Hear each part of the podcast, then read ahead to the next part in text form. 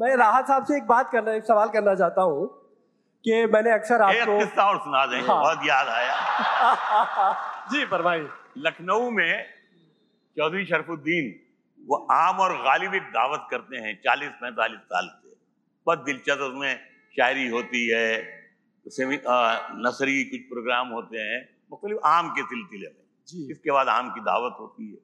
जी।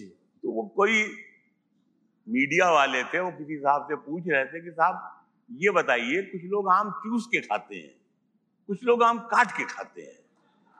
वो लखनवी साहब उन्होंने इधर उधर देखा और कहने लगे, जो पढ़े लिखे वो हैं, जो सोफिस्टिकेटेड हैं, वो लोग आम काट के खाते हैं। और जो लोग फिर उन्होंने देखा, दाहिने बाएँ कहा, जो देहाती किस्म के लोग होते हैं, वो आम चूस के खाते हैं। मैंने कहा, नहीं नहीं, ऐसा बिल्कुल नहीं है। जिन्होंने अम्मा का दूध पिया है वो चूस के खाते हैं। जिन्होंने डिब्बे का पिया है वो काट के खाते बहुत अच्छा है बहुत अच्छा है। बहुत अच्छा मैंने अक्सर राहत साहब को वाह वाह वाह। ये कहते हुए सुना है कि ये जो जब मी टू कैंपेन चल रहा था तो बोले में बड़ा घबराया हुआ था और सुबह को जब अखबार देखता था तो मुझे बड़ा डर लगता था कि यार यहाँ कहीं राहत इंदौरी तो नहीं लिखा हुआ। तो मैं चाहता हूँ सर ये खौफ क्या है? राहत साहब से एक सवाल में मी टू के हवाले से जो आपका डर है वो क्या था? ये एक अजीब कंपेनिंग चला है पूरे मुल्क में कि मी टू 25 बरस पहले आपने मुझे जानू कह दिया था। क्या बात है। और उसके बाद 25 बरस पहले बाद याद आया हाँ। तो मुकदमा दायर हो गया पुलिस आ गई थाने में ले जाके बिठा दिया मुकदमा चल रहा है परेशान हो रहा है जमानतों के लिए भटकता फिर रहा है। अब मेरा प्रॉब्लम यह है कि मेरी ज़िंदगी इन्हीं खराबात में गुजरी है।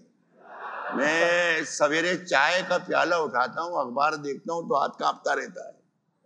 और जल्दी जल्दी जल्दी और आँख पलटता हूँ कि कहीं मेरी तो तस्वीर कहीं छपी हुई नहीं है इसमें। लेकिन अल्लाह का शुक्र है कि ऐसा अभी तक हुआ नहीं। एक शेर में आपको सुनाना चाहता हूँ हालाँकि शेर की गुंजाइश इन्होंने नहीं रखी है।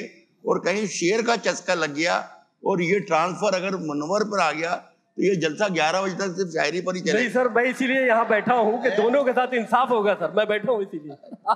तो मैंने एक शेर कहा था कि अब इतनी सारी शबों का हिसाब क्या बात है। कौन रखे? वाह। अब इतनी सारी शबों का हिसाब कौन रखे? कौन रखे?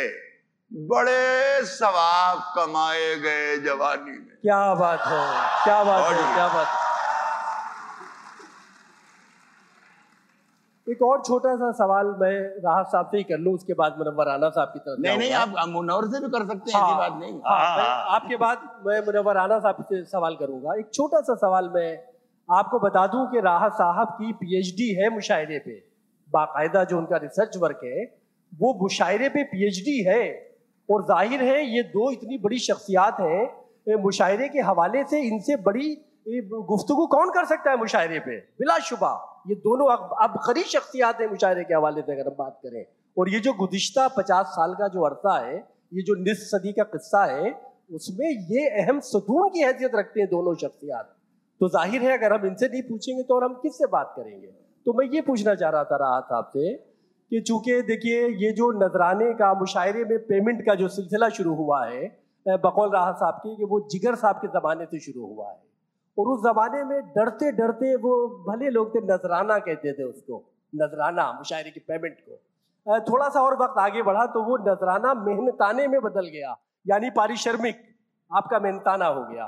लेकिन उसके बाद सौदेबाजी होने लगी। इसमें कोई शक नहीं कि आदमी मतलब खाएगा क्या अगर मान लीजिए इस तरीके से तो वो मकसदियत भी चल रही है और उसके साथ साथ ये नजराना और मेहनताना और ये जो थोड़ा बहुत पेमेंट का सिलसिला है इस हवाले से ये जो फ़र्क आया है जिगर से आज तक मैं कुछ गुफ्तगू आपसे चाहता हूँ। मुश्किल सवाल पूछ लिया। नहीं बहुत आसान सवाल है बहुत आसान सवाल है बहुत। अगर बीच में लतीफा ना आए तो। मैं ये अर्ज़ कर दूँ कि ये बिल्कुल ठीक कहा कि जिगर साहब के जमाने से ये थोड़ा कारोबार की तरफ़ मुड़ा। लेकिन निजर जिगर साहब के बाद का भी एक जमाना हमने ऐसा देखा कि शुरफा हमारे सीनियर पोइट्स कभी सौदेबाजी नहीं करते थे। जी। एक शायर का ज़िक्र करना मैं बहुत ज़रूरी चाहूँगा इस बार। वो था केव भोपाली। जी। कैफ साहब उस्ताद शुरा में था थे। और उनसे जब कोई पूछता था ये मोबाइल का जमाना नहीं था तो किताबत होती थी कि कितना पैसा लेंगे? तो वो नहीं बताते थे बल्कि नहीं जो आपकी मर्ज़ी हो दे दीजिएगा। बोले नहीं नहीं आपको बताना ही पड़ेगा। तो वो कहते थे कि एक रुपया दीजिएगा।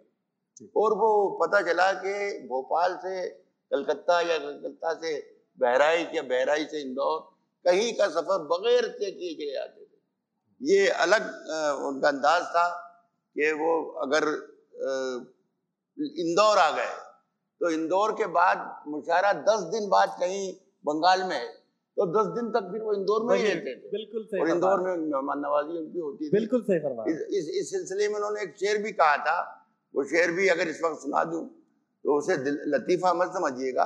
ये गुफ्तगु का हिस्सा समझिएगा कि कैफ साहब ने एक शेर कहा था मेरे इंदौर बहुत आते थे वो तो उनके दो तीन जोड़ा कपड़े एक लॉन्ड्री में धुलने के लिए हमेशा रखे रहते थे। जब आते थे तो वो पुराने कपड़े रख जाते थे और वहाँ से लॉन्ड्री वाले कपड़े पहन के चले जाते थे। आठ आठ दिन रहते थे। शेर उन्होंने ये कहा था कि जिस शहर में कैफ आ जाता है कुछ लोग ये बातें करते हैं शैतान का टलना आसान है मेहमान का टलना मुश्किल क्या बात है क्या बात बिल्कुल सही बात है। कतई तौर पे राहत साहब ने जैसा फरमाया यही होता था कि कैफ साहब जहाँ जाते थे जिस बस्ती में जाते थे हफ्तों हफ्तों वहाँ रुकते थे। ज़ाहिर बात है उस ज़माने बड़े खूबसूरत ज़माने थे और हम गुफ्तु करेंगे अपने दोनों मोहतरम मेहमानों से मुशायरे के हवाले से। मैं यहाँ मुनवराना साहब की खिदमत में हाजिर होना चाहता हूँ और हाँ। उनसे ये सवाल करना चाहता हूँ कि देखिए, एक बड़ा, एक अच्छा साइन हमें देखने को मिल रहा है। और वो खुशकुन जो एक साइन है, वो ये है कि मुशायरे और कवि सम्मेलन अब एक साथ होने लगे हैं। यानी दो कवि और दो दो शायर। ये बड़ा अच्छा साइन है। तो मैं ये पूछना चाहता हूँ मुनवराना साहब से कि क्या आपको लगता है कि आने वाले हिंदुस्तान में ये हिंदुस्तानी मुशायरे की कोई दाग बेल पड़ रही है? ये शुरुआत को आप किस तरह से देखते हैं? इस खुशकुन अमल को कि मुशायरा और कवि सम्मेलन अब एक प्लेटफॉर्म से हो रहा देखिए, मौजूदा ज़माने में मुशायरा और कवि सम्मेलन एक साथ होना इसलिए भी ज़रूरी है कि ख़राब शायरी की गुंजाइश कम रह जाती है। वरना आम तौर से हमारा मुशायरा जो है, वो मदरसी आ गया है। कवि सम्मेलन जो है कम्युनलाइज हो गए हैं। ख़राब शायरी उसमें सुनाई जाती है। जब दोनों तरफ़ के लोग, मैं आज भी ये कहता हूँ कि मुशायरे में अगर थर्टी परसेंट अगर गैर मुस्लिम मौजूद होंगे तो मुशायरे का मैार फिर से अच्छा हो जाएगा। बेशक आज हमारे मुशायरे इसीलिए ख़राब हैं कि उसमें शायरी बहुत ख़राब सुनाई जा रही है। बिल्कुल सही बिल्कुल सही कहा है। राह साहब एक मुझे एक वाकया याद आ रहा है। आपकी ज़बानी मैंने सुना था किसी ज़माने में। उसमें यह था कि इंदौर में एक मुशायरा था और अनवर जलालपुरी साहब को निज़ामत करनी थी मगर वो आ नहीं पाए किसी मजबूरी के बायस तो मुंतजमा कमेटी ने यह तय किया कि जल्दी जल्दी बशीर साहब को तैयार किया। कि बशीर साहब आप ज़रा सा इस मुशायरे की निज़ामत को देख लीजिए। तो चूँकि राह साहब ऐनी शाहिद है उस मुशायरे के और दिलचस्प किस्से के तो मैं उन्हीं की ज़बानी आपको सुनाना चाहता हूँ कि वो सब क्या था सर लेकिन मुझे यकीन दिलाएँ कि मेरी जान है ये मुनवराना ये इन्हें बुरा ना लगे तो मैं सुनाऊं। हाँ हाँ हाँ। जी फरमाए ये इनकी भी शिरकत थी उस मुशायरे में। जी। वो नाजिम मुशायरा अनवर जलालपुरी साहब थे वो नहीं आए। किसी वजह से तो मैंने दरख्वास्त की बशीबत साहब से कि आप संभाल लें डॉक्टर साहब। उनका मैं संभाल लूँगा आप मुझे लिस्ट दीजिए। मैंने लिस्ट दी उसमें शुरुआत में चार पाँच शायर मकामी जो शुरा थे उनका ज़िक्र था और फिर आगे वो शुरा जो बुलाए गए थे। जी। तो पहला शायर मकामी था। उन्होंने मुझसे पूछा कि ये क्या तरन्नुम में पढ़ते हैं या तहत में पढ़ते हैं? कैसे शायर है? मैंने कहा ऐसे ही बकवास हैं घटिया हैं खराब कर देते हैं मुशायरा तो उन्होंने उसका नाम काट दिया पहले नंबर पे पढ़ाना चाहते थे फिर दूसरे का पूछा कि ये दूसरे वाले कैसे हैं? मैंने उन देखा चारों तरफ़ जायजा लिया वो नहीं थे। मैंने कहा वो भी ऐसे ही हैं एक ही जैसे तो उन्होंने दूसरा भी काट दिया वो चाहते थे कि कोई मज़बूत शायर मिल जाए पहले नंबर पे पढ़ने का। तो तीसरा नाम, नाम था मुनवराना साहब का। तो पूछा कि ये कैसे रहेंगे पहले नंबर पे? मैंने कहा कि रहेंगे तो वैसे ही ये भी। लेकिन ये चूँकि मौजूद है तो बहुत अच्छा शायर है यहाँ पे। बहुत अच्छा। ये लतीफा असली है। क्या बात है क्या बात है। मैं मुनव्वर साहब से एक सवाल करना चाहूँगा कि ज़ाहिर है ये कहते हैं कि तख्लीक के लिए एक धड़कता हुआ दिल चाहिए। और एक सोचता हुआ जहन। हाँ, क्या तख्लीक के लिए हाँ। एक धड़कता हुआ दिल चाहिए और एक सोचता हुआ जहन। ये दोनों मुनव्वर राना साहब के पास है और उसका सबूत उनकी शायरी है उनका नसर है। तो मैं चाहता हूँ कि इस हवाले से कुछ गुफ्तगू हमें इनायत करना क्या है पानी है? हम्म? ये कलरलेस है। तो अनवर नदीम का एक शेर है कि ज़िंदगी प्यार भरी मैंने यकीनन जी है आप पीते हैं तो लगता है कि मैंने पी है।